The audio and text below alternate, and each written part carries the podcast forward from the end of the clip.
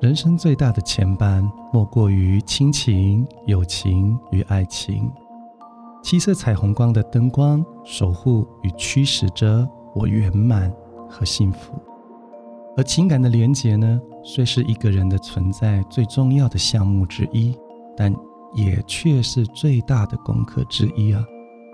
在纷纷扰扰的牵引下，我纠结不堪；在熙熙攘攘的纠结下，我伤痕累累，唯独觉察这个功课对我而言的原始意义，才能穿越每一次的因缘，达到真实自我的存在。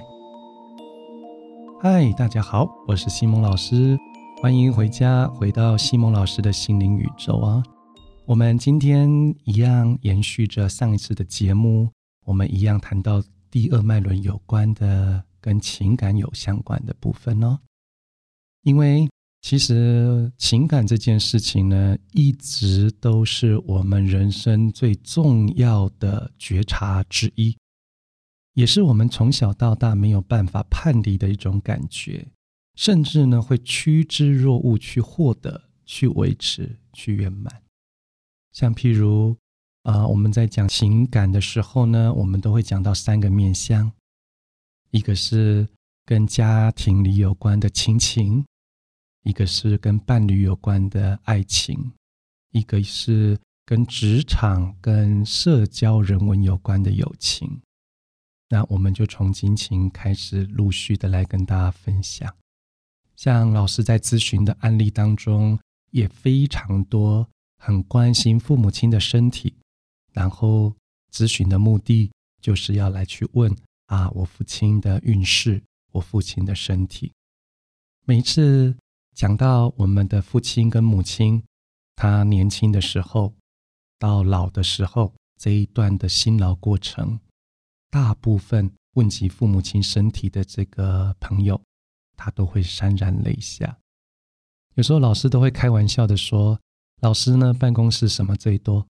卫生纸最多，面纸最多，因为很多人。”可能在这个咨询的这个过程呢，他会有很多的这种感受啊，在老师的咨询过程当中呢，把他内心真实的那一块啊，让他流露出来。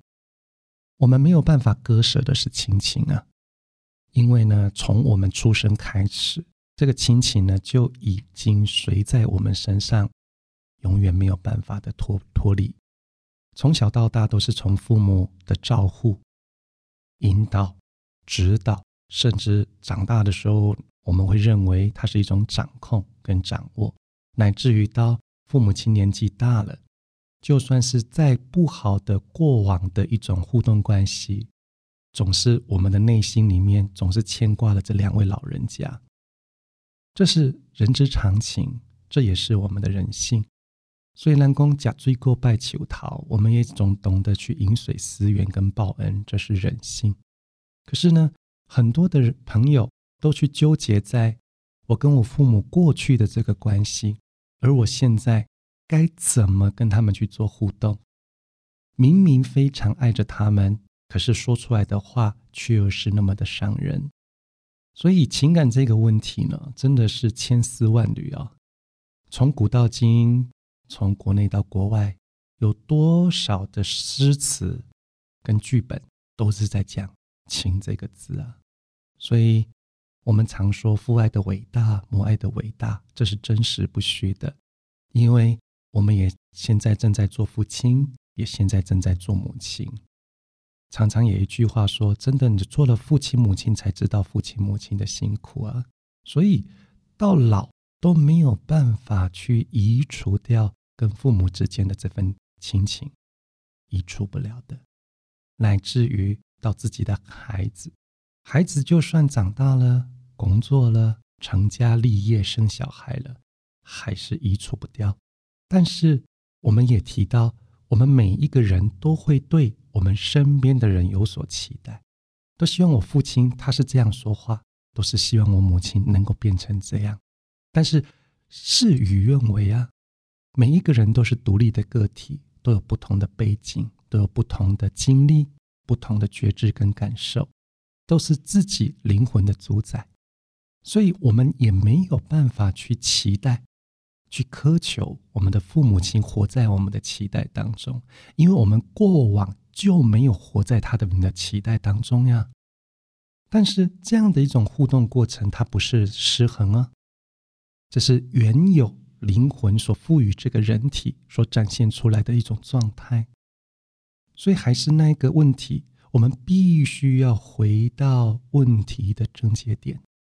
因为我们在谈第二脉轮，在谈情感，在谈关系，我们就一定会谈到对人的期待。也就是说，当我们把这个期待降到最低指数的时候，彼此之间的纠结跟伤害，它就开始消弭了。因为亲情的牵绊永远都在，并不会因为我们的期待的降低而丧失这个亲情，并不会。但是也会因为这种期待的禁锢的降低，而造就了彼此之间说话变容易了，说话变得不那么的在意，不那么的在乎。就算一句玩笑话，也不一定会入到心里面去。我记得我在咨询有一个个案是这样子的，他问到他父亲，然后看看他的一个七脉轮。发现这个男孩子，他本身他是一个非常为家付出的一个孩子，难怪他今天会问他父亲。他说他父亲退休了，他说他父亲的双脚不利行动，看一下他父亲的年纪也大概六十出头，所以还年轻。那简单的就随口而问这个年轻人说：“那你在意你父亲是哪一个面相呢？”他说：“他好害怕，他父亲就这样倒下，很害怕哪一天他父亲不在。”我说：“年轻人，你想太多了。第一个，你父亲还年轻；第二个，你父亲还有他想要做的这个事情；第三个，你父亲不会因为他的膝盖不舒服而倒下。他从纠结的脸庞变成了一个非常开阔的一种表情。他觉得，哎，应该是这个样子。”所以，其实为人子女的，或者是成在这个家庭是一份子的，我们当然都非常在意家人怎么样怎么样。可是，如果我们也让我们的家人活在我们的期待当中，这对我们自己的灵性也是一种禁锢啊。所以在家庭的关系当中，把自己拉回来一点点，这也是好事啊。乃至于到我们开始谈恋爱，乃至于。我们有男朋友、女朋友，有老公、有老婆了。我们开始在进入了所谓的情感的这一段，更甚至呢，在这个情感刚萌芽的时候，我们还会去面临到亲情跟爱情的冲突啊。我明明很喜欢这个对象，可是我的父母偏偏不喜欢，这就是亲情跟爱情的冲突之一啊。另外一个部分。就是婆媳问题啊。说到这个部分，老师也觉得蛮妙的一件事情。呃，这么长的咨询时间跟这么大量的咨询的人数下来，吼，我有发现一件事情：现在的年轻的女孩，在还没有嫁人之前，已经心里有所准备。哎呦，搞不好我跟我婆婆是不能相处的，搞不好我跟我婆婆是不好相处的。啊，我以后嫁人之后呢，我就一定要搬出去。我们今天不在这里去谈说跟公婆住好不好，我们来谈这个部分。我发现这是一个社会现象，也就是说，当事情还没发生，当我还没有跟婆婆或者是公公开始生活的时候，我已经把这样的一个阴影放在我的心里面了。那我们都知道，潜意识这个东西呢，就是一个不断的想象、重复，并且相信它，它就会成为事实的一种东西。也就是说，这个阴影，我们一直在我们的内心的想象，并且我相信它会发生。当真正相处的时候，就会显得格格不入，就会显得处处都是地雷。果真，我不适合跟公婆住在一起。所以，现在这个我想是社会现象了哦。可是呢，我想对于如果您现在收听的您，您还未婚，我会建老师会建议您在这一块呢，你不要想这么多，因为人通常都是来自于了解而喜欢，也就是说，当你对这个人的行为模式跟想法，你开始了解他，你会发现这个人的可爱之处。我们人性有另外一块，就是我们说的爱屋及乌啊。好，所以呢，如果您现在还未婚的女性，其实你可以降低一下这种彷徨跟这种呃忧虑。我们先试着去了解，如果真正不行，再沟通就好了哦。在这个过程当中，我们难免会遇到亲情跟爱情之间的冲突，但是这件事情其实是两件事情，因为爱情是你跟你伴侣之间的关系，亲情呢是你跟你父母、跟公婆、跟兄弟姐妹、跟妯娌之间的关系，它其实是两件事情。可是这两件事情的原始点却是发生在同样的一个脉轮的趋势。就是我们的第二脉轮，它每一个问题或发生在我们在人之间这种期待落差的问题，通通都是第二脉轮的问题。过度的期待，过度的想象，或者是我认为他应该要给我这个，结果他没有，这都是我们第二脉轮失衡一个很大的一个关键点。我们单纯就来讲我们的感情好了。很多男孩子在追求女孩子的时候，就会不断的送花、邀约约会，给予很好的语言，然后创造很好的未来。交往了两个月，交往了两年，交往了五年，甚至更久。女孩子总是会觉得说，当初你都会这样做，那现在都没有这样做。好像没有持之以恒，好像没有到达我的期待，我的内心就在滚哦，我的内心就开始有情绪了。可是我们也知道一件事情：当人一熟悉的时候，在我们的人性里面有一个态度叫做习惯。闽南话我们叫做“ c o s ”，也就是说，我觉得。我们感情都已经这样了，应该不至于再多做些什么吧？但是我有发现哦，有少数的男性、女性，不管跟老婆或老公相处多久了，他还是会给他的老婆、老公惊喜。但是大部分的人还是会活在这个习惯当中，活在这个克谁当中。反正我们已经交往这么久啦，反正已经是我的老公，已经是我老婆啦。这也是人性。那人性没有办法改变之余，我们要去转变的是什么呢？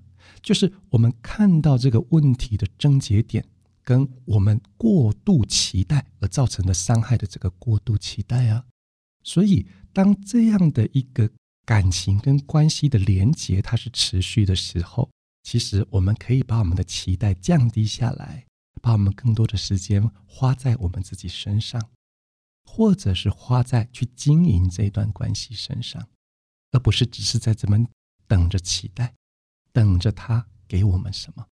期待越高，失望越大。在老师的大部分的个案当中，只要是女性，百分之八十来问的，通通都是爱情，通通都是感情。在我大部分的个案是交往的过程当中怀孕了。就嫁给了这个男生，然后开始衍生出后续生活上、理念上、教养上各方面上的这个想法的冲突。可是因为啊，孩子啊，因为生活的现况啊，他也没有办法脱离。但是我就问他说：“对于这段感情，对于这个男人，你爱吗？”有百分之八十以上的人是怀疑的。我所谓的怀疑是。不是真的不爱，那我会继续问他说，在这一段感情，你会心痛吗？你有受到伤害吗？他说也还好，他只是觉得他没有办法跟他另一半相处，理念不合。那我就告诉他，那就还有爱嘛。那既然有爱，那就要学着去转变自己，去经营它。我们没有办法马上去改变一个人，但是我们可以转变自己的内在，用自己的转变来影响另外一半。也有另外一个例子是，这个女孩子被家暴，被老公打，虽然没有造三餐，但也常常呢哪里淤青一块，哪里又流血一块。他就问我说：“老师，这个是爱吗？”我反问他说：“在当下，除了皮肉之痛之外，你的心痛不痛？”他说：“我心已经不痛了，我已经没感觉了，我已经痛到没有感觉了。”我就告诉他：“会痛的不是爱，因为爱是不会去伤害另外一半的，不管是内在还是外在。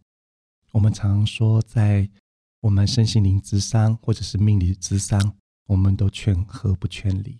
但是他已经危及到我们的内心、跟生命、跟生存的时候，这就已经不是。”劝和不劝离的问题啊，因为这世界上还真的蛮多傻女人的呀。